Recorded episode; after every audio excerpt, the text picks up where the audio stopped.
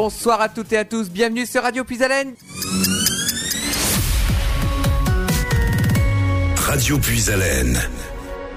Et je laisse la main à Edwige, au docteur Vauduit et à ses invités dans le cadre du club Cœur et Santé. Bonsoir à tous. Merci Nicolas, bonsoir à toutes et à tous, euh, bonsoir aux auditeurs de Radio Pisalène, bonsoir docteur Vauduit. Bonsoir Edwige, bonsoir Nicolas. Bonsoir docteur. Bonsoir à tous les auditeurs et toutes les auditrices fidèles Oui, à notre émission. ça va Ça Depuis va, la dernière ça va fois, bien. comme le temps passe vite. Vite, vite, vite. Alors, là, le thème du mois est bien la chirurgie ambulatoire. Docteur Vauduit, vous allez déjà vous présenter ou alors on va présenter déjà euh, le docteur Rachid? Oui. Euh, Bonsoir, on- on, docteur. On va demander au docteur Rachid de se présenter. de se présenter. Euh, il est déjà venu à notre oui, émission. oui, oui. J'ai Oui, même la date, là j'ai retrouvé la date. C'est le D'accord. 6 décembre 2017. Ouais. Voilà, il est venu faire une La émission chirurgie. sur la chirurgie de l'obésité. Tout à fait. Tout à fait. Alors, merci euh, Rachid de revenir euh, dans notre, notre émission. Euh, ça a été très apprécié, je pense. C'est pour ça que euh, on a voulu te redemander de revenir. Merci encore. Ok, ok. Bon, ben, merci mon cher Tan, merci beaucoup pour le, pour l'invitation. Euh, merci pour Radio Puisalène aussi pour euh, de nous avoir invités, euh, d'avoir invité le personnel, les équipes du centre hospitalier Compiègne-Noyon euh, pour parler de, de sujets qui sont très importants. Aujourd'hui, on parlera de l'ambulatoire, un sujet vraiment d'actualité. Je suis docteur Rachid Bousfia, je suis chirurgien, je fais de la chirurgie viscérale et de la chirurgie de l'obésité. Euh, je suis euh, vice-président du conseil du bloc de- du centre hospitalier Compiègne-Noyon et euh, je suis responsable du service d'ambulatoire du site de Noyon. Voilà, donc on pratique de l'ambulatoire sur aussi bien l'hôpital de Compiègne que l'hôpital de Noyon. Et moi, je suis responsable de, euh, de l'ambulatoire sur le site de Noyon. Alors, tu, aujourd'hui, tu es accompagné de deux personnes. Est-ce que tu peux les présenter? Et puis, euh, ces personnes se présentent elles-mêmes. Je pense que c'est peut-être mieux. bonjour, je m'appelle Gwendoline Thiebaud, je suis la cadre de santé de la chirurgie ambulatoire de Compiègne et de Noyon. Donc euh, moi je m'occupe euh, principalement en fait euh, de tout ce qui est paramédical. Donc en fait j'ai en charge l'équipe paramédicale de Compiègne et Noyon qui n'en forme qu'une, qui est polyvalente et qui donc regroupe en fait, euh, comment? 11 places sur Noyon et 13 places sur Compiègne. d'accord. Et je, côté- suis, et je suis accompagnée d'une de mes infirmières Oui. qui va se présenter. qui va se présenter. Donc, Bonsoir. bonsoir. Donc moi je suis Christelle Morcan, en fait infirmière en chirurgie ambulatoire sur Noyon, qui fait aussi une polyvalence en fait sur l'ambulatoire de Compiègne. D'accord. Alors là, docteur euh, Rachid, forcément, la première question, qu'est-ce que la chirurgie ambulatoire? Mais la chirurgie ambulatoire, c'est euh, c'est la chirurgie du jour. C'est-à-dire que le patient rentre à l'hôpital le matin pour se faire opérer et il sort l'après-midi, en fin de journée. Donc il ne passe pas la nuit à l'hôpital. C'est possible? Bah, c'est plus que possible. Maintenant, c'est une, c'est une grande réalité. Oui. Euh, c'est mis en place depuis maintenant plus d'une vingtaine d'années et ça marche de plus en plus. On est sur des taux très élevés, on verra ça peut-être par la suite, mais c'est une chirurgie qui, qui se développe de plus en plus, beaucoup plus développée dans d'autres pays. Dans les pays du nord de l'Europe, ils font beaucoup plus que, que la France en chirurgie ambulatoire. Euh, ils font aux alentours de 50%, toute chirurgie, toute chirurgie confondue, 50% d'ambulatoire. hein. Tous les actes chirurgicaux, 50% se font en ambulatoire dans, le pays, dans les pays nordiques, alors qu'en France, on est à 36%. Un seulement. Voilà, 36%. ouais. Voilà, donc il y a encore des, des efforts à faire, il y a encore du chemin à faire, puisque c'est fait ailleurs, donc ça doit, ça doit se faire ici. Mais on y arrivera, c'est sûr, parce que tout est mis en marche pour, euh, pour arriver à, à ces taux-là. Alors, la- toutes, euh, sortes de, de chirurgie euh, euh, ambulatoire, c'est-à-dire euh, grosse opération, petite opération. euh. Vous opérez le matin et puis l'après-midi, le patient peut sortir. Oui, non, non, pas, pas toutes les interventions. Il y a certaines interventions qui continuent à, à être réalisées en chirurgie classique, en chirurgie conventionnelle, c'est-à-dire que les patients sont, ils passent les nuits à, à l'hôpital. Mhm. Les interventions qui sont ciblées par la chirurgie ambulatoire sont des interventions qui sont bien bien étudiées et qui sont différentes en fonction des spécialités. Il y a certaines spécialités qui font beaucoup beaucoup plus d'ambulatoire, par exemple le- l'ophtalmologie, par exemple le- les ORL, ils font beaucoup plus d'ambulatoire que d'autres spécialités euh, comme l'orthopédie euh, ou l'urologie qui font un peu moins, moins d'ambulatoire. La chirurgie viscérale aussi, il fait assez, euh, assez d'ambulatoire. Donc, euh, vous avez plusieurs patients, je suppose, dans la journée. Euh, Expliquez-nous un petit peu euh, comment que ça se passe lorsque vous avez un patient et que euh, vous opérez le matin. C'est une opération qui dure combien de temps?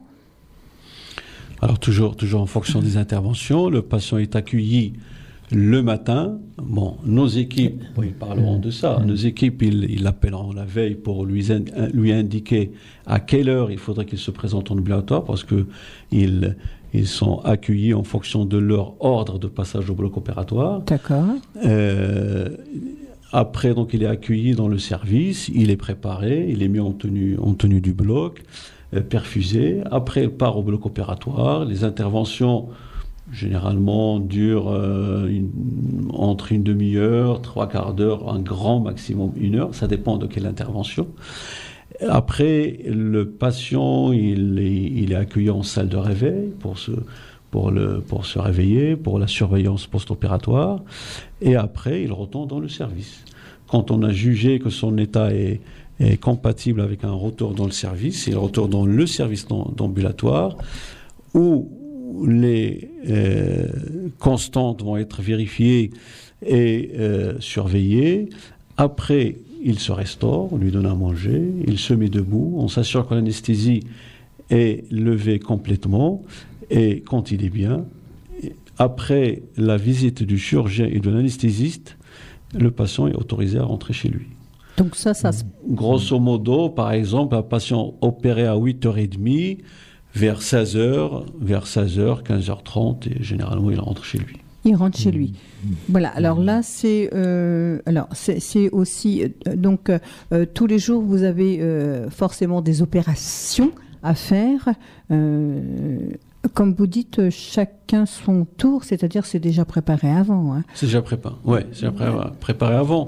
Par exemple, un chirurgien euh, qui va opérer six patients par une vacation euh, euh, journalière, euh, il, il va les opérer les uns après les autres.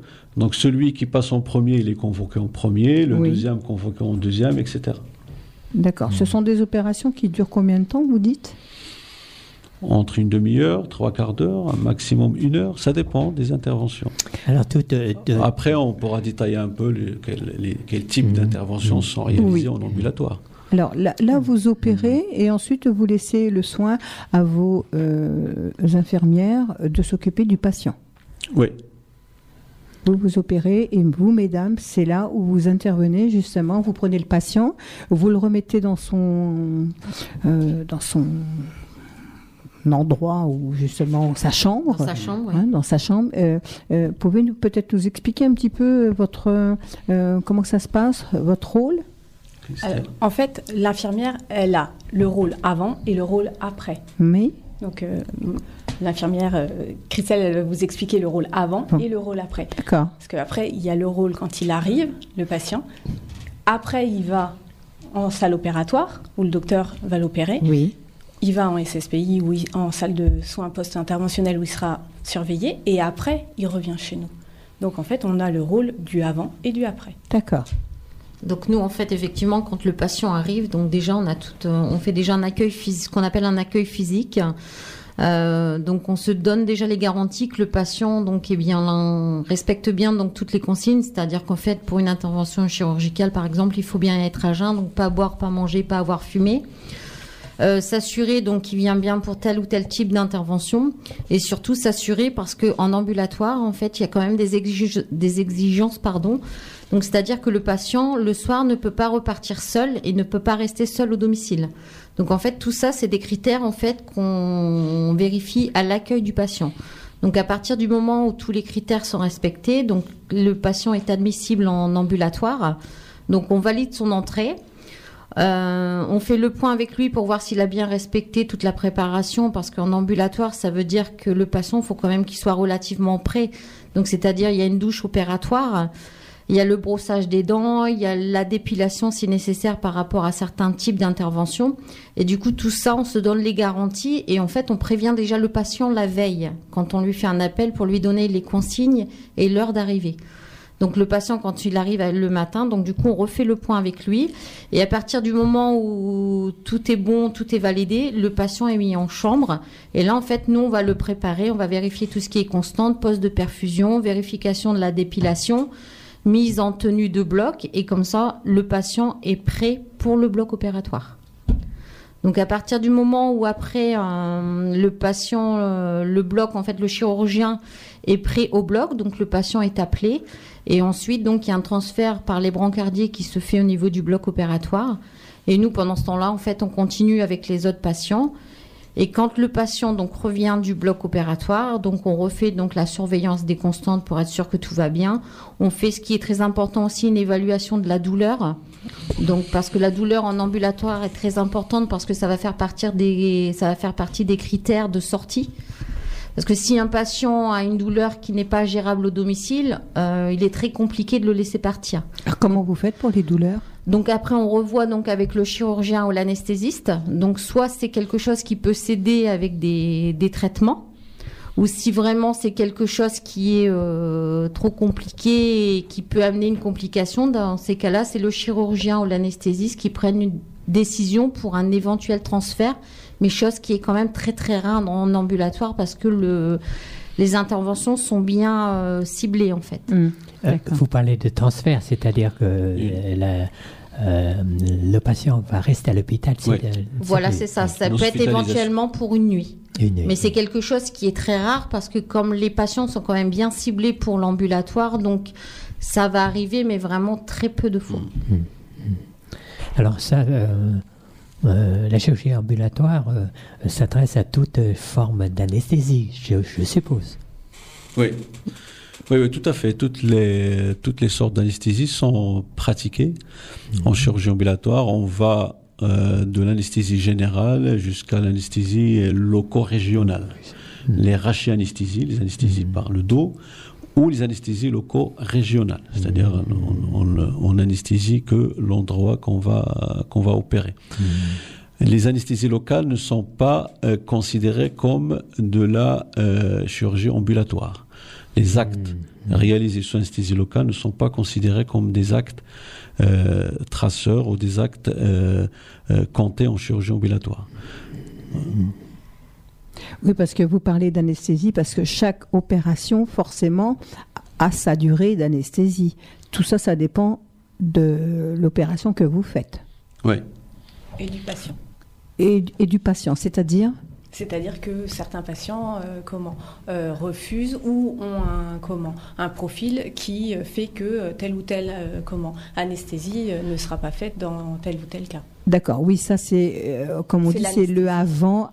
Pendant et puis le, a- le après aussi. Mm, euh, le, mm. le, le patient, euh, euh, comme, comme on dit, vous avez un dossier sur le patient, vous fait. connaissez votre patient. Euh, Madame l'infirmière qui reçoit le patient doit. Alors, en fin de compte, c'est vous qui êtes en première ligne, hein, puisque c'est vous qui, euh, euh, on va dire, qui prend en compte le avant, le pendant, puis le Mm. après aussi, je pense. hein. Oui, c'est ça. oui.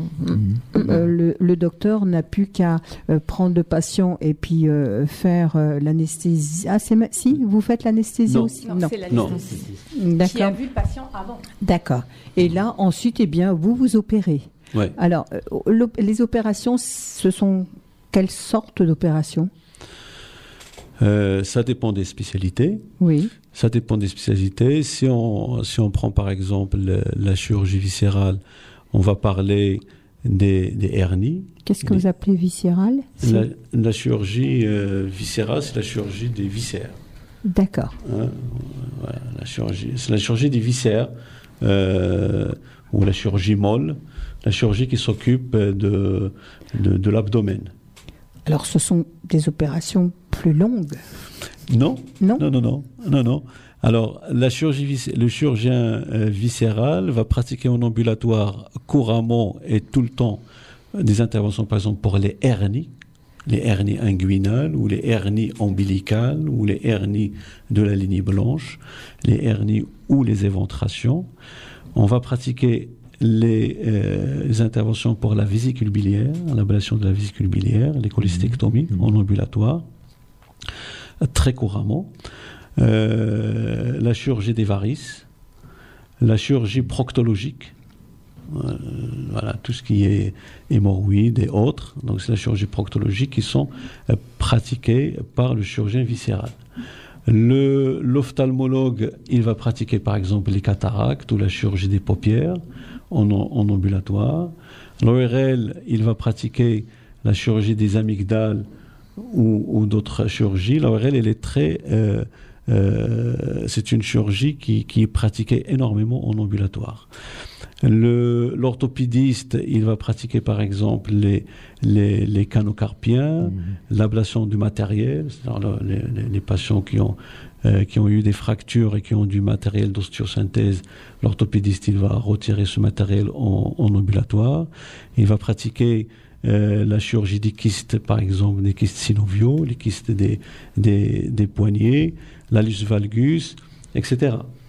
Donc, je dis, il y a un panel euh, très très étendu et très large d'interventions qui sont pratiquées en ambulatoire, à peu près 50% de tout ce qu'on peut faire euh, en ambulatoire, et on est en train de pousser plus pour introduire d'autres interventions en ambulatoire, des interventions qui, il y a quelque temps, n'étaient pas possibles en ambulatoire, et vont le devenir. Desquels Grâce, grâce, par exemple, grâce au, au développement de l'anesthésie, grâce au développement de la prise en charge de la douleur post-opératoire, Mhm. grâce au développement aussi de la technicité chirurgicale. On pratique maintenant ce qu'on appelle la chirurgie mini-invasive. Euh, Je vous donne un exemple parce que c'est ma spécialité. Pour la vésicule biliaire, il y a 20 ans, on ouvrait, on faisait ce qu'on appelait une laparotomie. Les patients restaient au moins 4-5 jours à l'hôpital. Actuellement, on, a- on opère avec ce qu'on appelle la celliochirurgie, avec la caméra, avec des tout petits trous. L'intervention dure à peine une demi-heure. Ouais, L'intervention dure à peine une demi-heure et les patients récupèrent très vite et peuvent quitter l'hôpital. Il y a beaucoup d'évolutions hein, dans ce Il y domaine. a énormément d'évolutions. Oui. Et du coup, grâce au développement aussi bien d'anesthésie que de la chirurgie, on essaye d'introduire d'autres interventions euh, en chirurgie ambulatoire. Pour nous, par exemple, en, en viscéral, on essaie d'introduire la chirurgie bariatrique, on en a parlé la dernière fois, que ce soit les sleeves, voire même des bypass.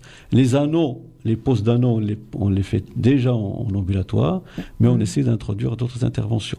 En orthopédie, je sais qu'ils sont en train de travailler pour introduire même des prothèses, Oui. des prothèses de hanches de en ambulatoire. Ah, bah, dis donc, oui. Voilà, Oui, oui. des prothèses de hanches en ambulatoire Euh, et, et beaucoup d'autres interventions. Alors, c'est quand même euh, euh, mieux pour, euh, pour, pour le patient, quand même, de façon à, à justement, comme quand vous dites, euh, vous avez le choix euh, de rester une semaine à l'hôpital ou alors l'ambulatoire. Est-ce qu'il a le choix, justement? Non. Ou alors en ambulatoire Ah, il n'a pas le choix. Non, il n'a pas le choix. Ah, d'accord. Non, Donc il peut- non, s'il refuse catégoriquement, on va pas, on va pas l'obliger. Ah. Mais la plupart du temps, il, il n'a pas le choix et les malades, ils acceptent. Et ils acceptent même agréablement. Parce que ça dédramatise l'intervention. Mhm. Dès qu'on leur dit, bah, écoutez, oui, bah oui, on vous opère, mais vous rentrez le matin, vous sortez le soir. Ah oui, donc c'est pas, c'est pas très grave, c'est pas très lourd. Donc ça dédramatise Mm. l'intervention, ils l'acceptent volontiers. Ils aiment bien retourner chez eux. Ils aiment bien reto- retourner, voilà, ils aiment bien retourner chez eux. Mais nous, on a aussi, on vous parle de l'ambulatoire, on a aussi un, une, un- un- une, une obligation, une obligation de, de, de, de fonctionnement, et que certaines interventions, maintenant c'est pas encore fait, mais peut-être dans l'avenir, on sera obligé peut-être de demander un accord, une demande d'entente préalable à la, à, la sécurité sociale avant de les opérer si on veut les hospitaliser. Hmm. Parce qu'il y a des actes qui sont connus, qui se font en ambulatoire, la hernie, la vésicule, etc. Et la Sécu va nous dire, tous les, tous les hôpitaux du monde le font en ambulatoire et vous, vous voulez garder les malades 3-4 jours, pour moi, c'est pas rentable. Ah, ah, oui, voilà. voilà. Il y a aussi une question de rentabilité. Oui, a une question, il y a une question de rentabilité. C'est ce que j'allais dire, oui. Donc certaines interventions, nous, on les propose d'emblée en, ambulatoire aux patients et euh, on ne les fait pas en, chirurgie conventionnelle. Alors, euh, c'est vrai que ça fait quand même de la place euh, dans un hôpital. Hein. si tous les patients sont en ambulatoire, forcément, l'hôpital, on va pas dire reste vide, mais éventuellement, il y a un petit peu plus de postes ou alors vous avez peut-être plus de temps pour vous. Je ne sais pas on a plus de temps, l'hôpital a plus de temps et les praticiens ils ont plus de temps mhm. pour s'occuper des malades plus lourds. Voilà. Des malades plus lourds et l'hôpital aussi, il a plus de capacité et il se concentre sur les, pathologies qui nécessitent vraiment une hospitalisation. Oui. Et il n'y a, pas, a pas un éparpillement des, des, des, capacités de, de, de l'hôpital et les interventions qui, elles, se font en ambulatoire doivent se faire en ambulatoire mm. et les autres, ben, on va se concentrer sur les interventions plus, plus importantes, leur laisser les lits, leur, leur euh, laisser le, personnel adéquat, compétent, etc. Je pense que c'est vrai qu'en en fin de compte, c'est mieux pour tout le monde. Ah bah bien sûr. Hein, c'est vrai. Alors, ce que je vous propose, euh, mesdames, euh, docteur euh, Rachid, docteur Vauduit, ce que je vous propose, une petite pause musicale, une ou deux, c'est comme vous voulez. Hein. Eh ben, on va écouter tout de suite Julia, c'est son tout nouveau single avec Me suis trompé. On écoutera ensuite Ménel avec Ça va. Merci de votre fidélité. Très bonne soirée à tous sur Radio Puisalène. un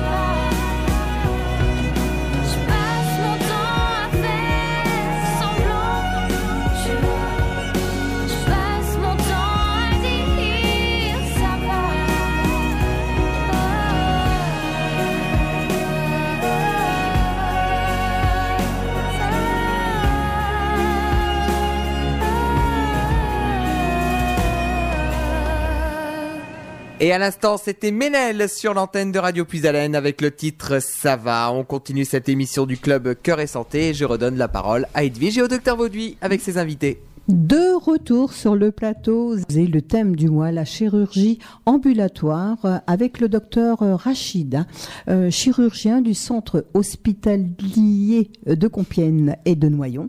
Madame euh, Gwendoline Thiebaud, cadre euh, de service ambulatoire et qui nous a rejoint aussi, mademoiselle ou madame Christelle Morcan, infirmière en chirurgie ambulatoire. Voilà, alors là, c'est vrai, docteur Rachid, nous étions en train de parler euh, toutes sortes d'opérations que vous faites. Euh, ensuite, je pense qu'une fois que vous avez opéré, euh, le patient euh, va rentrer tranquillement dans sa chambre. Et ensuite, qu'est-ce qui se passe alors? Alors, quand il, quand il retourne dans sa chambre, il, Oui. se, il se repose, les constantes sont vérifiées, la douleur est contrôlée par nos infirmières, comme il a dit Christelle. Après, il se restaure, on lui donne à manger, et je passe après pour la contre-visite. Donc avant la sortie, il faut que je le vois, aussi, bien moi que l'anesthésiste qui l'a qui l'a endormi. On vérifie si tout va bien, et si tout va bien, ben on lui signe les papiers de sortie. On lui explique le déroulement opératoire, comment ça s'est passé. On lui donne les consignes post-opératoires. Et il, il est autorisé à quitter le service après nos signatures. Donc il faut qu'on signe, puisqu'il, puis- Ah oui. ouais, pour les infirmières ne peuvent pas le laisser partir si on signe pas Si aussi vous n'avez pas, Oui. si monsieur, si docteur, euh, vous n'avez pas signé, Si ils ne pas- sortent oui. pas. Ils ne sortent pas, aussi D'accord. bien moi que, que l'anesthésiste.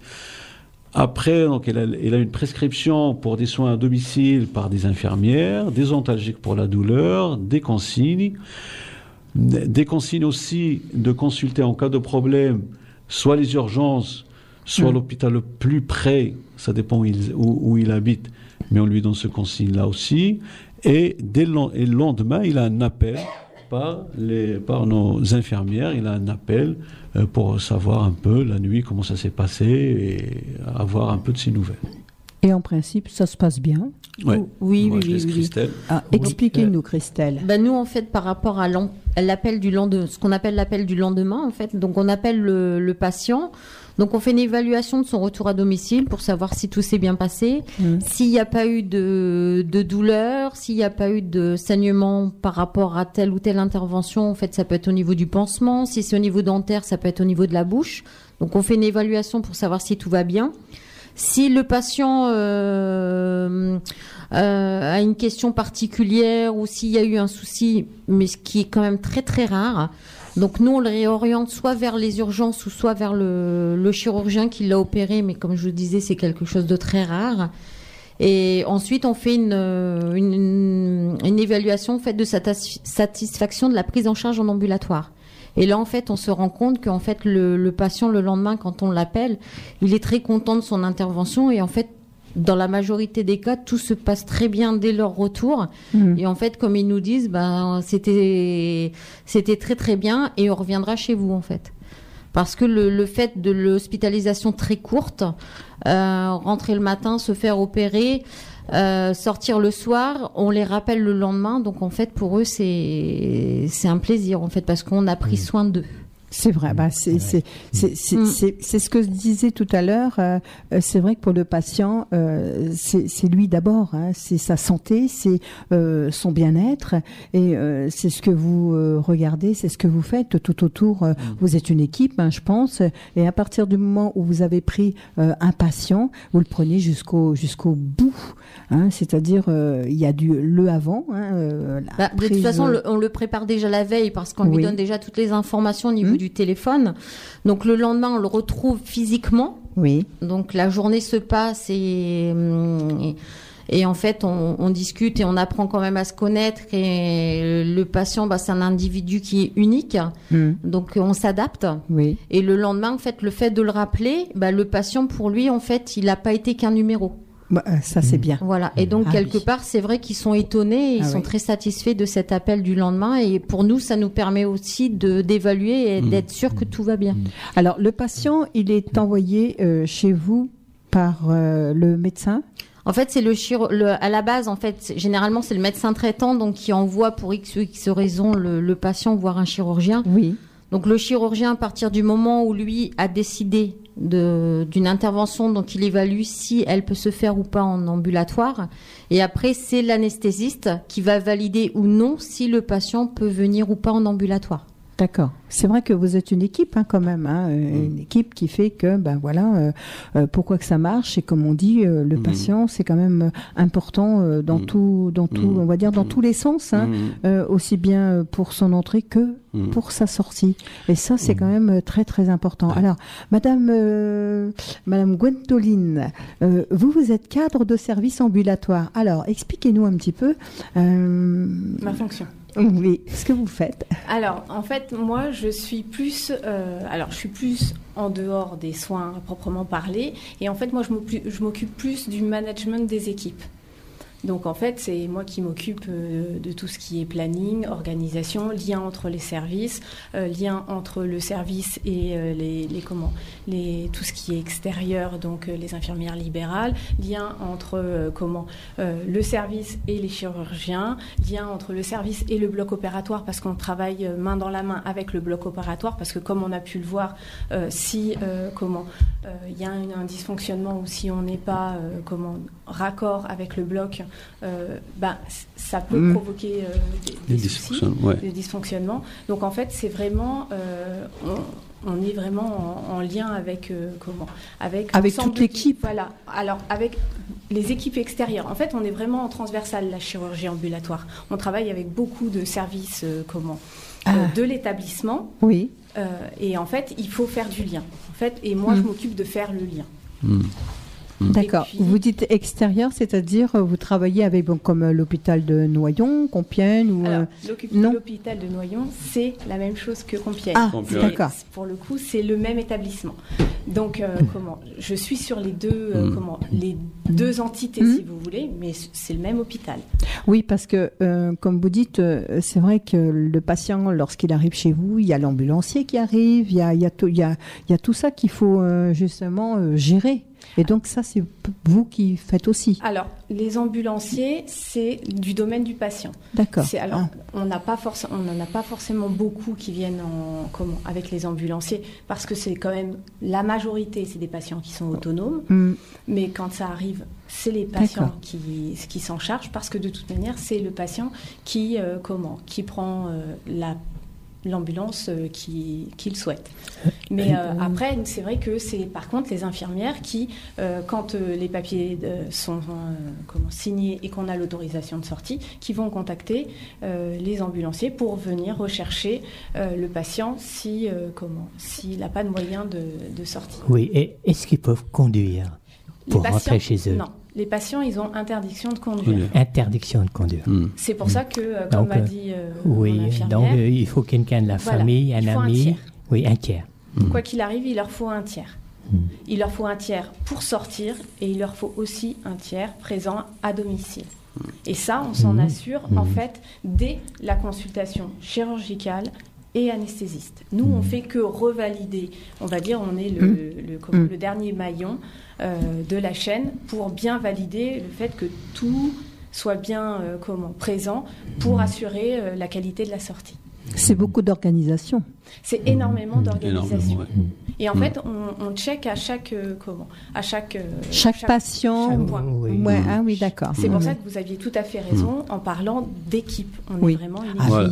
On est obligé d'être une Bah oui. équipe, sinon, euh, euh, ce qui fait, c'est que vous êtes obligé d'être euh, au courant de tout. Et puisque vous savez, ben, docteur Rachid le sait aussi, euh, l'infirmière aussi, euh, tout le monde le sait, quoi. De toute façon, sur votre patient, de On toute façon, à avoir un suivi. Tout à Oui. fait. Je, Alors, je, je- je reviens un petit peu sur juste après l'opération. Et vous, euh, Madame Morgan, vous prenez en charge à la sortie de la salle de réveil. Oui, c'est ça en fait. Donc le patient revient de la salle de réveil donc par le, le biais du brancardier. Et en fait, dès, le, dès son retour dans le service, en fait, on fait tout de suite une évaluation. Donc, comme je disais tout à l'heure, une évaluation de la douleur. On va contrôler ses constantes, vérifier qu'au niveau pansement tout va bien, et surtout aussi lui donner les consignes par rapport à, au mode anesthésie. Donc, il y a certaines anesthésies euh, comme les rachianesthésies péridurales où il faut surtout pas se lever euh, seul. Donc du coup, on va bien donner les consignes aux patients de façon à ce qu'il n'y ait aucun risque qui soit pris. Et hum, par rapport à l'anesthésie générale, c'est pareil. En fait, on va leur dire que pour l'instant, il faut surtout pas boire, pas manger. Par rapport aux enfants aussi, parce qu'on accueille aussi une population d'enfants. Et par rapport aux enfants, donc il y a souvent les parents qui sont à côté et en fait les enfants ont un petit peu tendance à demander tout de suite à boire ou à manger. Donc c'est pareil, il faut tout de suite recadrer et repositionner les choses. Mais je pense qu'en infirmière, vous n'êtes pas toute seule. Euh, alors, euh, je vais prendre, je vais prendre par rapport au fonctionnement de, de Noyon. En fait, il y a une infirmière qui va travailler donc sur 12 heures, donc de 7 heures à 19 heures. Une infirmière qui va arriver de journée, en fait, en renfort. Et ensuite, donc, il y a une aide-soignante du matin, une aide-soignante d'après-midi. Ah oui, quand même. Voilà, donc nous, euh, nous sommes un service de, de 11 lits. Mm. Et actuellement, donc, on arrive à peu près à tourner entre 14 et 18 patients à peu près sur Ah. la journée.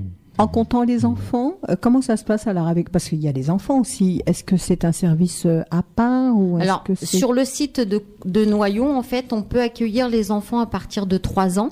oui Euh, alors qu'à Compiègne, en fait, je crois que c'est à partir d'un an. À partir an, ouais. d'un Un an, donc ils peuvent accueillir les enfants. Nous, sur Noyon, on ne peut pas parce qu'il n'y a pas de service de pédiatrie, il n'y a pas de service de réanimation.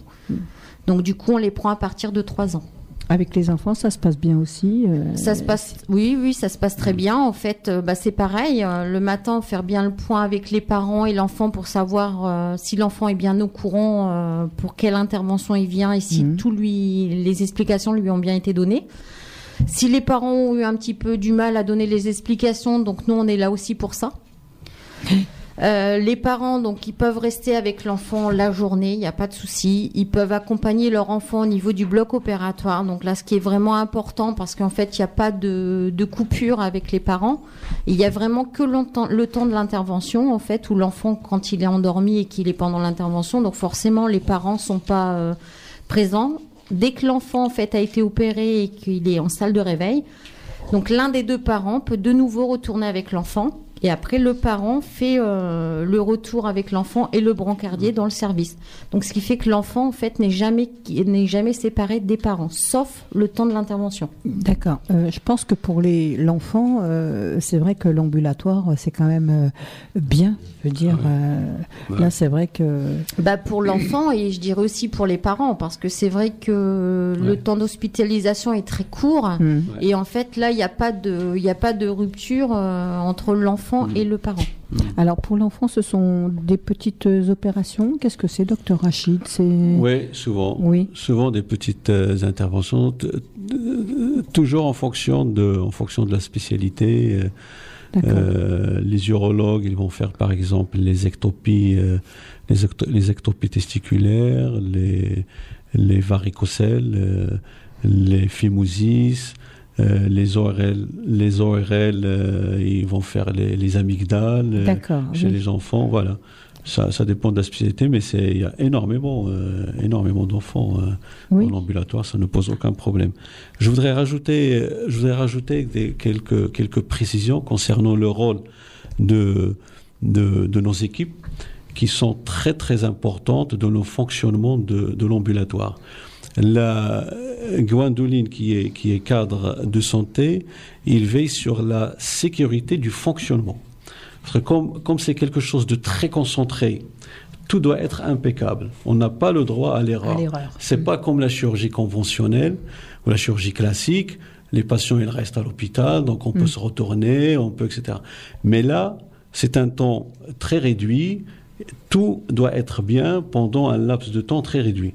Et donc, le rôle de la coordination et le rôle de, de la, que fait la cadre de santé qui veille sur la sécurité de, de fonctionnement, il consulte et il étudie le programme opératoire tout le temps, une semaine avant l'exécution de ce programme opératoire, dans une cellule de coordination. Il y a une cellule qui se réunit une fois par semaine, où il y a les chirurgiens, un représentant des chirurgiens, un représentant des anesthésistes, les cadres de, les cadres de, de l'am- les cadres, le cadre de l'ambulatoire Et la cadre, opératoire. et la cadre du bloc opératoire.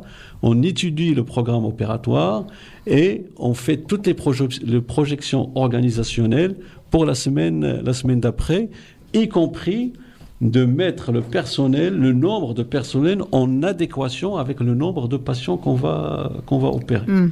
Donc voilà, je, voulais, je voulais insister sur ce point parce que c'est très très important dans le fonctionnement du, fonctionnement du cadre. Mhm. Concernant le, le, le parcours du patient, on pratique ce qu'on appelle un chemin clinique qui est bien déterminé sur le plan national. Et on ne peut pas faire n'importe quoi et chaque hôpital ne peut pas faire ce qu'il veut dans, le- dans- dans la prise en charge de ses patients en ambulatoire. Quand je vois, quand le chirurgien voit le patient en consultation, il lui explique déjà dans un premier temps tout le déroulement de sa prise en charge et on lui donne ce qu'on on lui, on lui remet ce qu'on appelle un passeport d'ambulatoire. C'est un dossier qui est fait en quatre. bah, il a ramené Gwendoline. C'est le passeport d'ambulatoire. C'est un dossier où tout est détaillé. La prise en charge depuis la consultation jusqu'à jusqu'à la rémission. Alors ça c'est pareil, ça ça couvre un petit peu le, ça, ça couvre l'hôpital, ça vous couvre aussi, ça couvre un petit peu tout le monde, de façon à ce que euh, justement. Pour euh, être sûr, si nous jamais- on explique, Oui. on explique oralement, Mm. on explique tout, mais pour être sûr qu'il y a un complément d'explication et que le patient, s'il n'a pas tout compris, il peut tranquillement chez lui ou bien avec ses enfants pour les personnes âgées ou avec d'autres personnes qui, qui, qui peuvent lui expliquer, relire le dossier, relire le passeport et bien, comprendre bien comprendre comment ça va se passer la, la prise en charge. Ça, vous lui remettez Ça, on lui remet Dès la consultation Dès la avec le chirurgien. D'accord. dès la consultation avec le chirurgien. La veille, la veille de l'intervention, les infirmières font un travail formidable. Ah oui. La veille de l'intervention, les infirmières, ils l'appellent. Ils l'appellent pour s'assurer que le, que le lendemain, il va venir. Ils s'assurent qu'il a bien vu l'anesthésiste.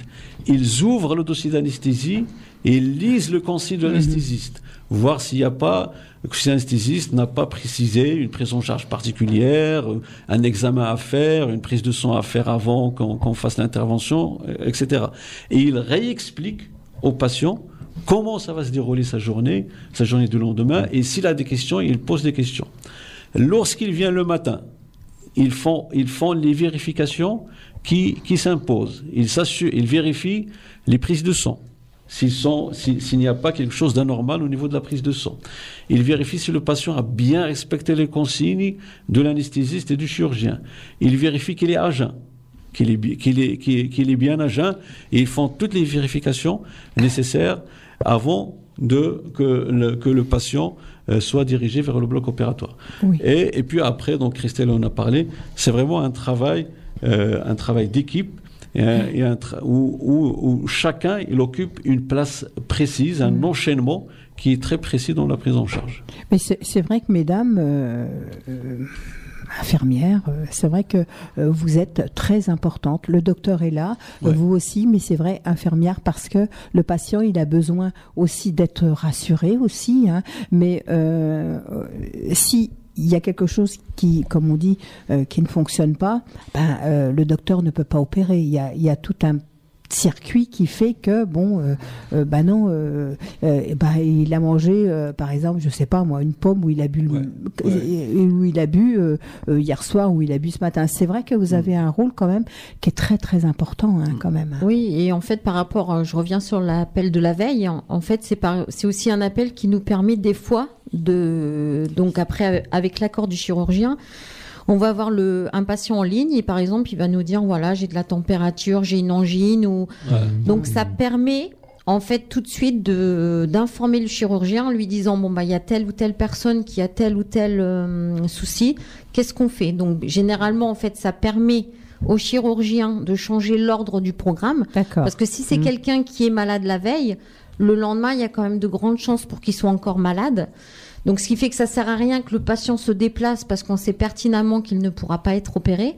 Et au niveau de l'organisation du service, donc le chirurgien, il sait que le patient, hein, le patient lambda donc ne pourra pas être présent et du coup, il pourra programmer quelqu'un d'autre.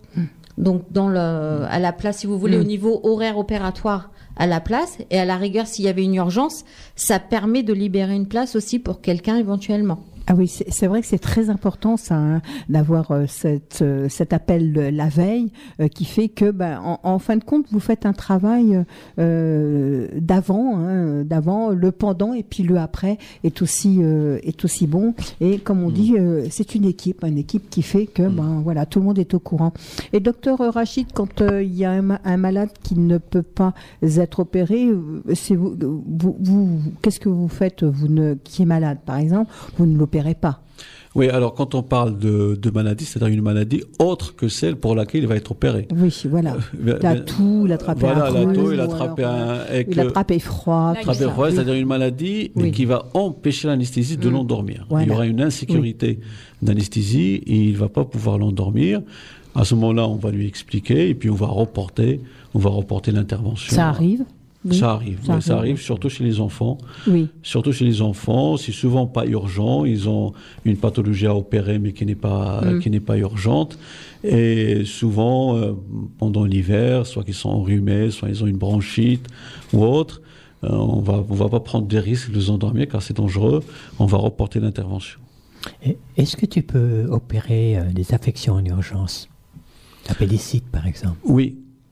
Oui. Alors, euh, il y, a, il y a des travaux là-dessus et c'est de plus en plus admis euh, qu'on peut intégrer au programme d'ambulatoire des patients des urgences. Parce que déjà, une appendicite qui vient le matin au service des urgences. Je vais la voir, nous on le fait régulièrement. Je vais la voir, on va la bilanter, on va l'intégrer au programme ambulatoire. Les- pa- pareil, le personnel va lui réserver une place, il va être opéré, il aura euh, toutes les procédures de sécurité post-opératoire par la suite, et il sortira le soir, euh, le soir même comme les autres. Euh, ce que je vous propose, ben oui, on va se faire une petite musique. On trouvera Chimène Badi avec ce qui m'anime sur l'antenne de Radio Plus Haleine. Très bonne soirée à tous.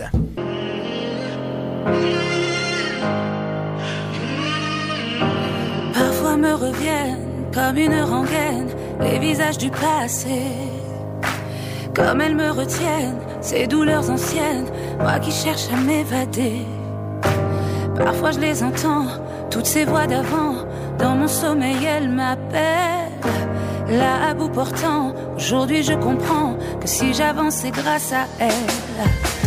Toutes ces lignes dans mes mains, comme des signes que tout va bien et qu'on se relève à chaque fois. Alliés, ça va, ça vient, mais ce qu'il reste à la fin, c'est cette lumière là au fond de moi. Forte et fragile, je suis tout à la fois. Je sais d'où je viens et je sais pourquoi il m'anime, ce diamant en moi. Plus fier et plus solide qu'un soldat. Ce qui m'anime, ce qui m'anime me sauvera. Forte et fragile, forte et fragile tout à la fois. M'abîme,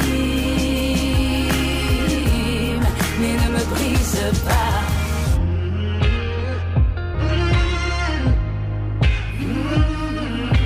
Il y a ces impasses, ces vies que l'on chasse pour n'en choisir qu'une d'entre elles. Les certitudes s'effacent, certains liens se cassent, mais nous ramènent à l'essentiel. À ces lignes dans nos mains, comme des signes que tout va relève à chaque fois. Les alliés, ça va, ça vient, mais ce qu'il reste à la fin, c'est cette lumière là au fond de moi. Forte et fragile, je suis tout à la fois. Je sais d'où je viens et je sais pourquoi il m'anime, ce diamant en moi. Plus fier et plus solide qu'un soldat. Qui m'anime, ce qui m'anime me sauvera. Forte et fragile, forte et fragile tout à la fois. On m'abîme, mais ne me brise pas. Il y a ce qu'on sait, il y a ce qu'on croit, et ce qu'on nous dit pas. Forte et fragile, je suis tout à la fois. Sais d'où je viens et je sais pourquoi il m'anime, ce diamant en moi. Plus fier et plus solide qu'un soldat. Ce qui m'anime, ce qui m'anime me sauvera. Forte et fragile, forte et fragile tout à la fois. On m'abîme,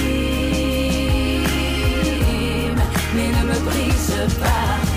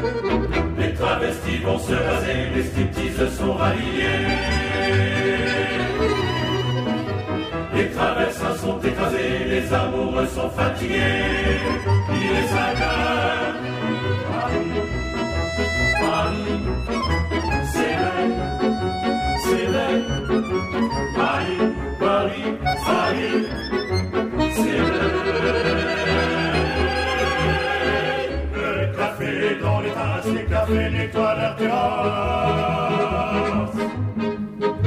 Et sur le boulevard Montparnasse, la gare n'est plus qu'une carcasse. Il est 5 heures,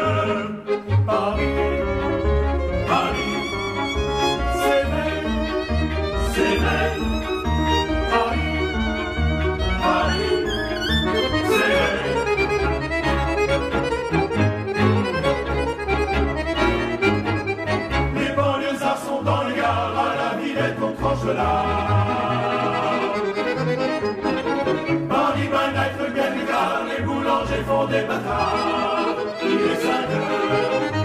Paris, Paris, Paris. C'est vrai, c'est vrai, c'est vrai. Paris, Paris, Paris. C'est vrai. La tour Eiffel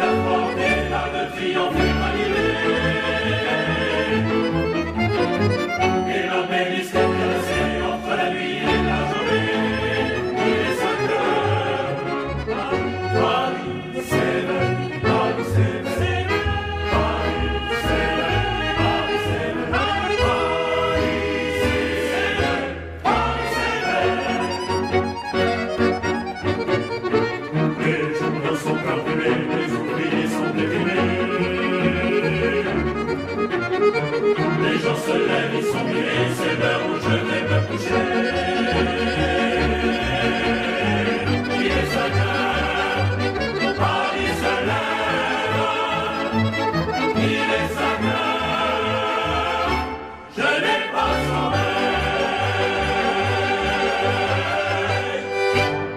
Vous aurez sûrement reconnu la reprise de la chanson de Jacques Dutronc. Il est 5 heures, Paris s'éveille et c'est le chœur de l'armée française qui a interprété ce titre. Ah, J'étais en train de me demander qu'est-ce que c'est cette euh, chanson que je ne connais pas? Bah, c'est la reprise de Jacques Dutronc, tout simplement. Il est 5 heures, Paris s'éveille. Bon. Avec le chœur de l'armée française. Et ça, c'est toutes les nouveautés que j'ai sur Yacast, sur Music Center.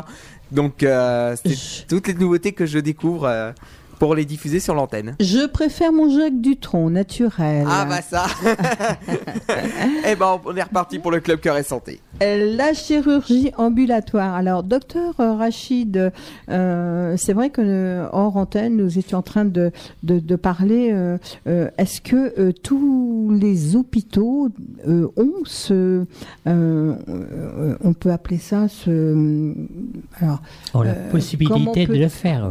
Oui, voilà. Est-ce que tous les hôpitaux ont l'ambulatoire, euh, la chirurgie ambulatoire Alors, normalement, Euh. tous les hôpitaux et tous les, tous les cliniques sont incités par l'ARS à avoir un service de chirurgie ambulatoire. Sont incités, c'est-à-dire ils- incités, ils sont invités, D'accord. sont invités à développer, et ils doivent le faire, ils, ils doivent le faire, à développer de la chirurgie ambulatoire.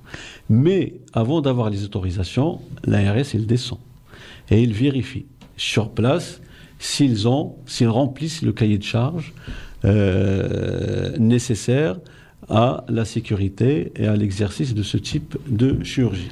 Il y a les, des exigences de locaux. Les locaux doivent être adaptés à la chirurgie ambulatoire pour, pour, pour, le- pour, pour recevoir les patients. Il faut des salles d'accueil, il faut des bureaux d'accueil, il faut des, chambres, adaptées et, et, d'autres, exigences.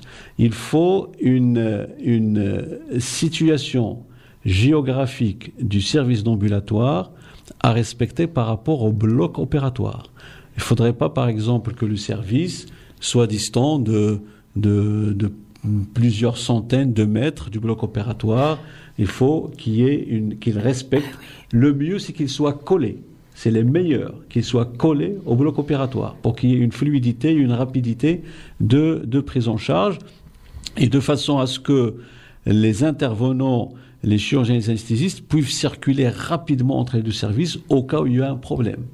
Euh, le mieux, c'est qu'il soit collé. Mais s'il n'est pas, euh, pas euh, très loin, c'est accepté, mais il ne faut pas que ce soit trop, trop loin du, euh, du, du- du bloc opératoire. Et le, le personnel, l'ARS, il va vérifier si le personnel et les cadres de santé sont formés à la- à- à l'ambulatoire et au fonctionnement, au fonctionnement de l'ambulatoire et la capacité du bloc opératoire et des salles dédiées aussi pour recevoir les patients d'ambulatoire. Quand tout ceci est vérifié, les locaux, la situation par rapport au bloc, le personnel, le bloc opératoire, à ce moment-là, il a sa carte blanche pour euh, pratiquer la chirurgie ambulatoire, l'hôpital ou la clinique. Donc tous les hôpitaux, comme vous dites, et les cliniques aussi, parce que euh, non pas parce que euh, c'est vrai que c'est enfin bon, ça fait combien de temps que ça existe l'ambulatoire Une Oh, une, bonne vingtaine d'années. une vingtaine d'années. Une vingtaine d'années. Euh, alors c'est vrai que c'est pareil pour un hôpital ou pour une clinique privée. Ce sont des, ça doit, ça doit coûter euh, e- extrêmement cher. Cher par là euh, pour comment, pour réorganiser un petit peu tous les locaux, hein, parce que comme vous dites, c'est quand même une charte qu'il faut, Ouais. qu'il faut agrémenter. Mm. Euh, et il n'y a pas, si on n'a pas ça, euh, on ne peut pas euh, éventuellement opérer. On peut pas faire de l'ambulatoire. On peut pas faire On, on peut d'ambulatoire. pas, oh, on peut pas faire de l'ambulatoire, mais comme je vous dis, ils sont obligés, obligés de faire de la chirurgie ambulatoire. Ah, L'ARS n'accepterait pas un hôpital ou une clinique qui fonctionne normalement, qui n'est pas un, un service d'ambulatoire. D'accord. Donc là, euh, Donc c'est voilà, presque. Obli- obligation. C'est une, obli- c'est Donc, une obligation. Parce alors- que, com- comme je vous ai dit, on ne peut pas une intervention qui doit se faire en ambulatoire, l'hospitaliser euh, pendant 3-4 jours. L'ARS n'accepterait pas ça parce que bon, c'est la, la Sécu qui paye Hmm. et il ne va pas payer un hôpital euh, une journée pour, la même, in- pour la même intervention et 3-4 jours à un autre hôpital. Ah oui. Alors, euh, ce que vous disiez, euh, je me rappelle plus de votre nom, Christelle. Christelle. euh, vous disiez, vous étiez, oh, euh, il y avait 11 lits. Oui. Alors, c'est-à-dire, ça fait euh, une dizaine de patients. En fait, il y a 11 lits, donc quand on pourrait faire donc 11 patients tous les jours, mais le but du jeu, en fait, c'est de d'optimiser les lits. Donc, Mm. un patient par jour par lit ne suffit pas.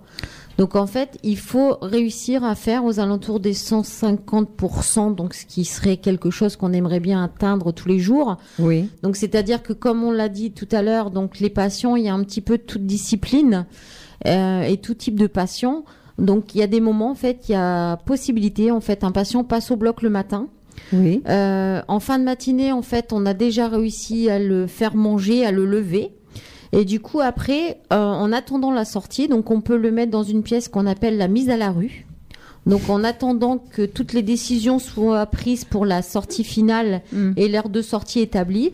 Et nous, pendant ce temps-là, en fait, ça nous permet de renettoyer la chambre et de réintégrer un nouveau patient qui, lui, passera au bloc en, pendant midi ou début d'après-midi. Et en fait, ça, on arrive à le faire sur 5-6 lits comme ça euh, supplémentaires. Donc c'est pour ça que tout à l'heure, je disais qu'on peut arriver entre 14 et 18 patients malgré qu'on n'ait que 11 lits.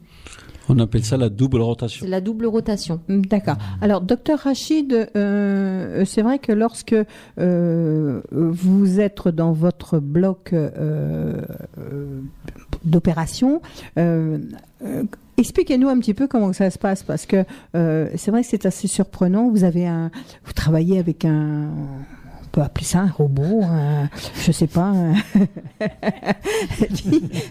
c'est vous qui commandez votre robot parce que ambulatoire veut dire euh, euh, chirurgie ambulatoire. C'est aussi le chirurgien euh, Ouais. qui ne fait plus, euh, comme on dit avec le, le comment le,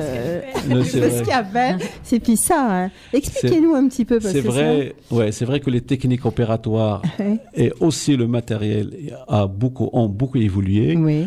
Euh, on pratique euh, beaucoup la céliochirurgie. Les robots, euh, sincèrement, au centre hospitalier Compiègne-Noyon, on n'a pas de robot.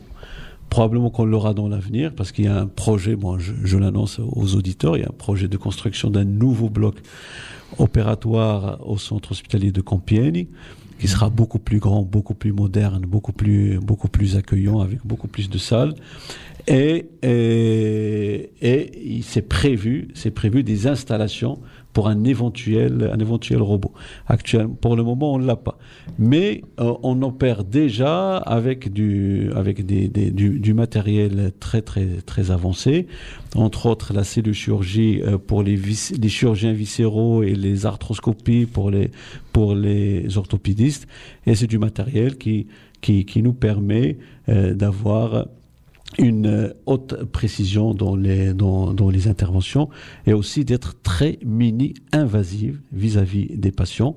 On n'ouvre plus. hein, on n'ouvre plus, on Oui. opère avec des toutes petites cicatrices, ce qui permet une récupération très rapide des patients et ce qui nous permet aussi de développer, de, de- de développer l'am- l'ambulatoire. Donc, donc c'est pas vos mains, c'est la main du. Non, c'est pas, non, pas, pas encore. Pas encore. Non, Ah non, non, pas encore. pas encore. non, pas encore. Non, nous, on est, pour l'instant, c'est nous qui opérons. C'est nous qui opérons directement euh, avec nos, patients.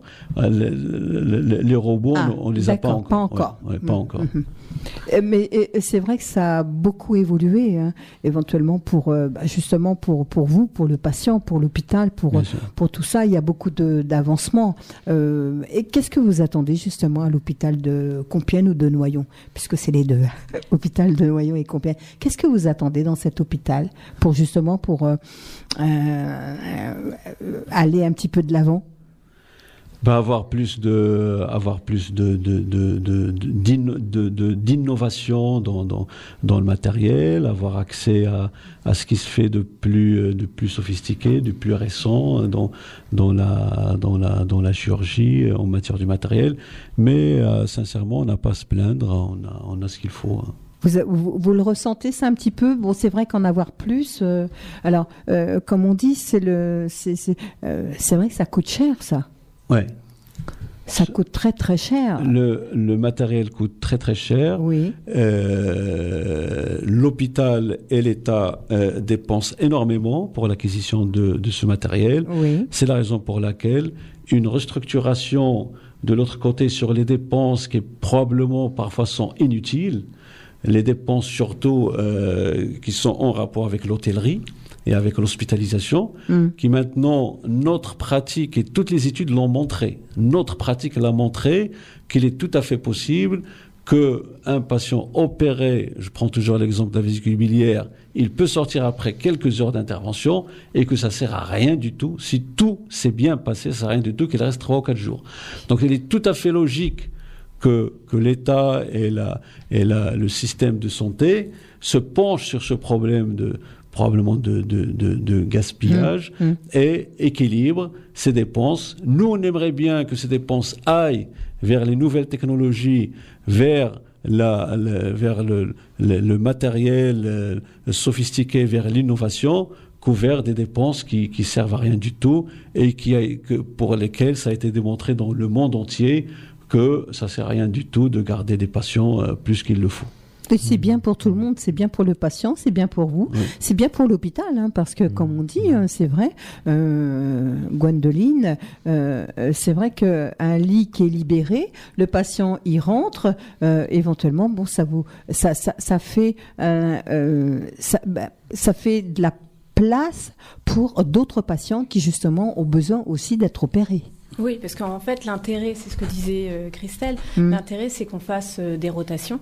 Euh, en effet, euh, nous, ce qu'on souhaiterait, c'est qu'on arrive euh, même au-delà des 150. L'intérêt, ce serait d'arriver à 200%.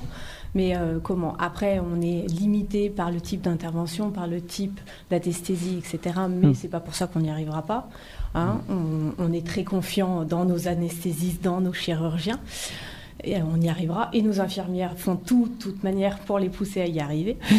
Et euh, comment euh, Et après, euh, on a aussi euh, comment euh, pour sécuriser nos patients, parce que l'intérêt surtout, c'est de faire tout ça, mais en sécurisant nos patients et en les réconfortant, en leur disant mais on vous met pas dehors. Ce qu'on fait, c'est de la bonne médecine, Mm. c'est vous prendre en charge de A à Z et euh, de vous prendre en charge correctement et assurer aussi le après. Et le après, c'est pas nous qui le faisons parce que nous on est en intra, mais on, on charge le après, euh, on en charge les infirmières libérales. Et euh, comment Il y a eu un partenariat de fait avec euh, les infirmières libérales, ce qu'on appelle nous EasyPad. Et en fait, c'est pour prendre en charge justement le poste soin, comment le poste ambulatoire.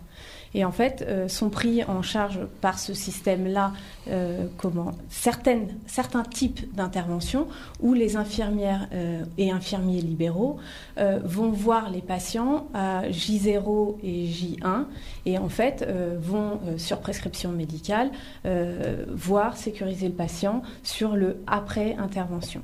Comme ça, en Mmh. fait, on Mmh. continue Mmh. euh, finalement à sécuriser ce patient-là. Et ça peut durer combien de temps. Le après? Alors le après, alors en termes de, de comment de, de prise en charge directe, ça va que jusqu'à J1 pour le coup. Mais après, de toute manière, avec les prescriptions, ils sont pris en charge quoi qu'il arrive, puisque euh, il y a les, il y a la prescription de soins euh, comment post-interventionnels euh, pour les pansements, euh, pour euh, comment après ils sont revus par le chirurgien en fonction de l'intervention. Euh, ils ont une date de consultation qu'on leur remet à leur sortie. Oui. Donc on ne les laisse pas dans la nature, quoi qu'il arrive.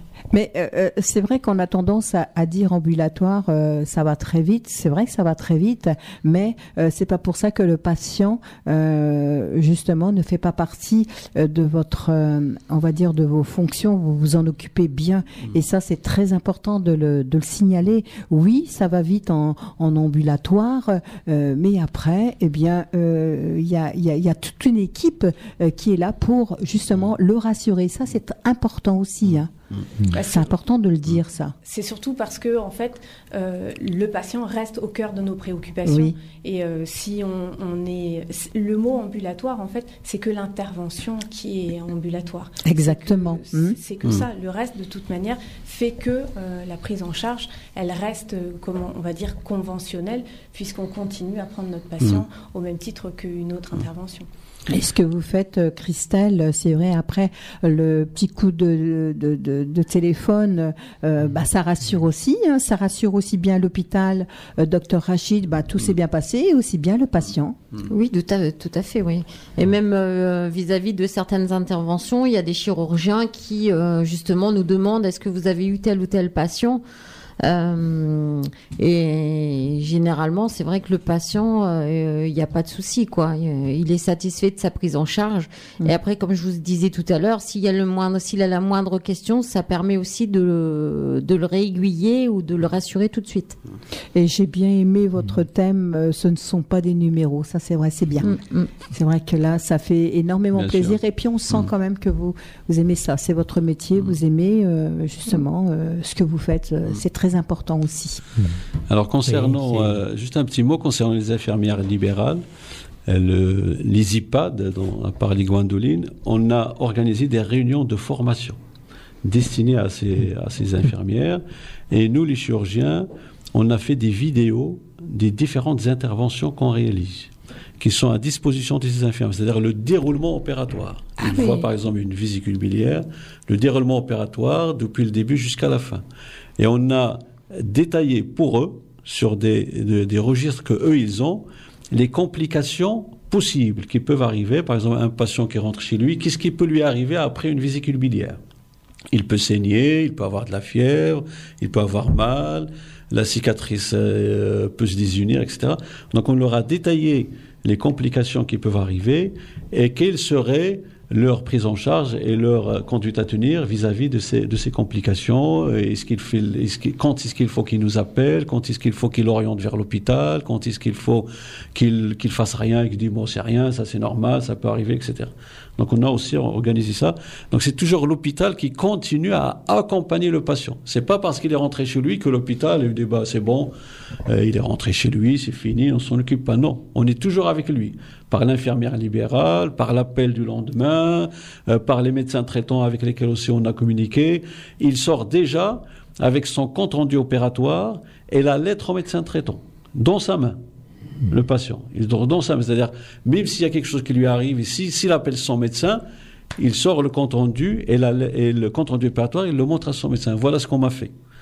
D'accord, oui. Voilà Ben, ce qu'on m'a fait. Donc, toutes les, toutes les, les procédures de sécurité sont, sont prises et sont respectées. C'est ce qu'on appelle l'esprit d'équipe, hein, c'est ça, c'est le suivi. hein. Le suivi fait que euh, voilà, le patient n'est pas tout seul. C'est très important ça. Eh bien, je pense que euh, docteur Vauduit, euh, vous avez peut-être euh, une petite question à poser ou, Non, non, non, je voulais poser sur la- les infirmières libérales, là, Mhm. mais ça a été dit. Alors, je- Euh, oui, je, je trouve euh, euh, cette émission euh, très bonne pour nos auditeurs, hein, parce que certainement euh, les gens ne sont pas au courant de ce Mm. et pas réaliser ce que c'est la chirurgie ambulatoire.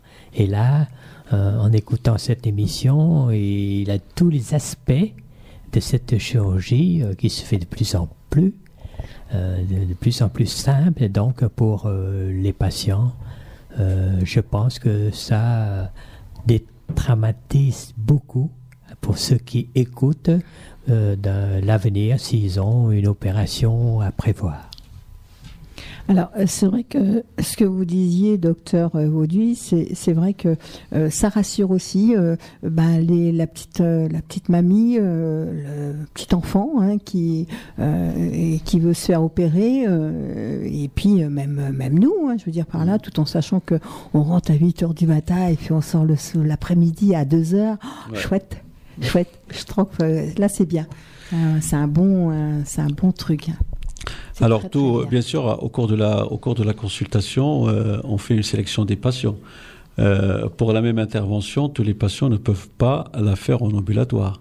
Si par exemple, on sent que la compréhension est très limite ou parfois il y a un barrage de la langue ou, ou des choses comme ça, on va pas proposer l'ambulatoire au patient. On, on- il faut qu'on s'assure vraiment qu'il adhère complètement au projet et qu'il l'a bien compris et qu'on va, qu'on va faire ce projet ensemble en toute, en toute sécurité. Donc il y a, il y a, il y a ce, il y a ce côté-là. Le patient qui est tout seul chez lui. Parce qu'il il y a une condition aussi, il ne faut pas que le patient rentre la nuit et qu'il soit seul. Euh, parce qu'il y a une anesthésie. Il y a une anesthésie et s'il y a un malaise ou quelque chose qui lui arrive, il faut que quelqu'un soit à côté de lui qui puisse téléphoner. Il faut qu'ils aient un, un téléphone. Ça aussi, c'est une condition. On s'assure. Regardez combien de virus on fait. Il faut qu'on s'assure qu'il a un téléphone.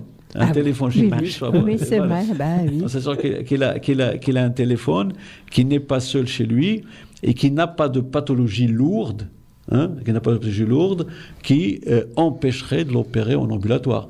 Un patient euh, qui est, par exemple, un docteur ça, qui est, qui est cardiaque, qui a, qui a de, de grosses pathologies, qui prend beaucoup de médicaments, ou euh, un, un patient très âgé, un peu fatigué, on ne va pas lui proposer l'ambulatoire. On va dire, pour la même intervention, même très petite, même très petite, on va dire non, on va vous garder une journée ou deux pour la sécurité, afin que l'anesthésiste vous voit la nuit, qu'on vous laisse perfuser, etc. Voilà, donc il y a aussi une sélection qui se fait au moment de la consultation. Oui, alors euh, c'est vrai, docteur Rachid, ça c'est un petit peu, euh, on va dire, euh, c'est la- une, une première et c'est- c'est c'est vous qui, qui, qui, lorsque vous avez le patient, c'est vous qui voyez, c'est vous, vous avez un dossier sur le patient et c'est là, c'est Ouais. vous qui pouvez justement euh, dire euh, ben, tout ce que vous avez à dire sur le patient. Ouais, Hein, ouais, c'est déjà la, la, la priorité, c'est déjà ça. Et après, bon, vous connaissez euh, avec le dossier, vous connaissez votre patient, vous pouvez Mm. là bah, dire on opère on n'opère pas, on fait euh, l'ambulatoire ou on ne pas fait pas. d'ambulatoire, Voilà, ouais. oui, Mm. oui, oui, c'est vrai. Souvent, c'est les chirurgiens, mais ça arrive parfois que l'anesthésiste, parce que la, la consultation d'anesthésie vient toujours après celle du chirurgien, ça, ça arrive parfois Ah. que l'anesthésiste m'appelle, appelle le chien, il dit écoute, tel patient, euh, tu, tu as, tu, as envisagé de l'opérer en ambulatoire, mais euh, il, est, il est un peu lourd pour ça, parce qu'il a ça, parce que ça. Moi, je ne suis pas d'accord. L'anesthésiste Ah, peut être ne pas d'accord avec l'indication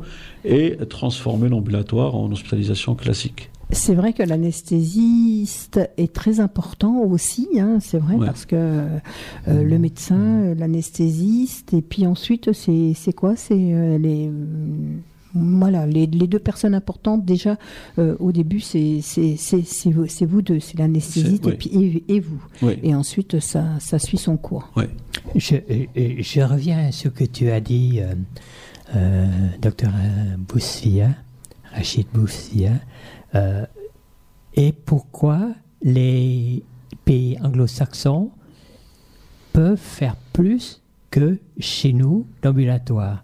Parce que, comme tu as dit, au point de vue technique, vous maîtrisez. Mhm. Alors c'est finalement, ils opèrent plus des patients avec d'autres pathologies, ou disons lourds. Non. Non, non, c'est probablement avec les mêmes pathologies, mais qui, qui- ils intègrent. Ils ont commencé avant, déjà, avant, et ils intègrent plus de malades euh, en, en ambulatoire. Il y a une réticence en France à l'ambulatoire au début, euh, par rapport, euh, par les praticiens eux-mêmes, parce qu'ils n'étaient pas, ils disaient c'est quoi ça, et probablement par les patients aussi, parce que les systèmes sanitaires sont différents. En France, il y a une prise en charge qui est assez confortable, euh, une prise en charge euh, de- Ah oui. par la Sécu qui est assez confortable. Et finalement, les patients, que ce qu'ils soient opérés en ambulatoire ou, ou pas en ambulatoire, ils ne payent pas. Ils ne payent pas. Donc au début, ils étaient opposés. Mm. Non, non, non, je préfère rester deux, trois jours. parce- Mais dans d'autres systèmes sanitaires, on Club lui dit, bon, c'est une journée, c'était le prix, et trois jours, c'était le prix. Non, non, non, non, je préfère une journée. c'est peut-être une explication. euh, L'une des explications. L'une, peut-être, Oui. peut-être une explication. Mais c'est en train d'avancer en France, c'est en train d'avancer euh, énormément. On, on arrive déjà à des taux très avancés de- d'ambulatoire. Oui, oui.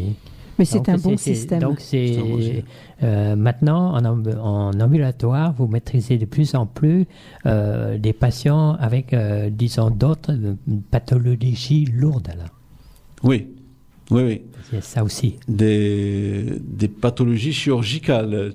Je, je- je précise toujours, des, des pathologies médicales lourdes, euh, cardiaques ou, des, ou rénales ou autres qui poseraient des soucis d'anesthésie, ils vont pas passer en ambulatoire. D'accord. C'est c'est l'anesthésie C'est l'anesthésie. qui, C'est surtout qui fait l'anesthésie. que. Oui, Hmm, c'est des- ça, des- oui. Des pathologies chirurgicales lourdes. Hmm, Oui. hmm. Euh, alors, euh, c'est vrai que l'anesthésie, euh, ça fait beaucoup. Euh, l'anesthésie euh, fait, euh, lorsqu'on est anesthésié, c'est quoi? C'est euh, une heure, deux heures? Parce que comme vous dites, si vous opérez à 8 heures et que le patient doit rentrer chez lui, enfin, euh, doit rentrer dans sa chambre, euh, Ça dépend des interventions, mais généralement une intervention que- que- qui va durer deux heures, on va pas la mettre en ambulatoire. d'accord. Mhm. Là, on, a, on sait, on connaît un peu les temps, les temps opératoires. Une intervention qui va durer deux ou trois heures, on va pas la mettre en ambulatoire. C'est généralement des interventions d'une demi-heure, trois quarts d'heure, maximum, maximum une heure. Une intervention qui va durer 10 heures, théoriquement, c'est une intervention, où il y a beaucoup plus de travail, le malade va être endormi plus longtemps, peut-être il y aurait des complications. Celle-là, on va peut-être la mettre plus en chirurgie conventionnelle. Mais tous les, les patients sont anesthésiés. Ah, tous les patients sont anesthésiés. Oui, c'est mieux. Voilà. D'accord. Bon, je pense que on a terminé euh, tranquillement cette, euh, cette Oui, émission. hein. oui.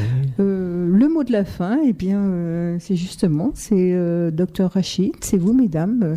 euh, allons, Le euh, mot de la fin. euh, formuler votre petite formule. La petite formule, c'est que l'ambulatoire, c'est la chirurgie de l'avenir. C'est la, chirurgie de l'avenir. C'est une chirurgie qui se pratique en toute, en toute sécurité. Et tout le monde est, en est content, aussi bien les praticiens que les patients. Mesdames, Venez en chirurgie ambulatoire, vous serez toujours bien reçus.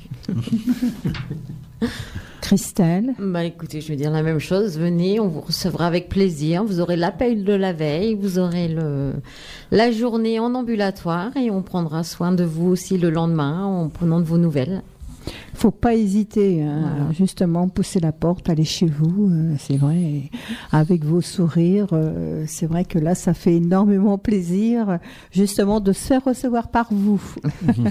merci, docteur Rachid, merci, euh, Christelle, merci, Gwendoline, merci, Nicolas, pour votre gentillesse, pour avoir, bien sûr, fait du bénévolat, hein, comme vous le faites si bien. Merci de nous avoir fait la technique. Merci à tous les auditeurs euh, qui nous écoutent. Eh bien, très bonne soirée à vous et à bientôt. Merci, euh, Merci bien. cher ami euh, Rachid. Merci, madame. Bah merci Bon. de nous avoir reçus. C'est avec un grand plaisir. hein.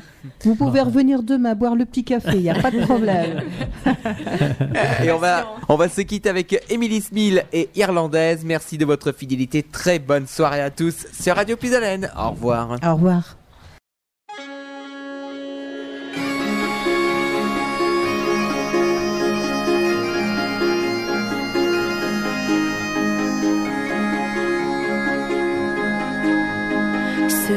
Voyage aux mille trésors révèle mes sens. La pluie perle sur mon corps, sa douce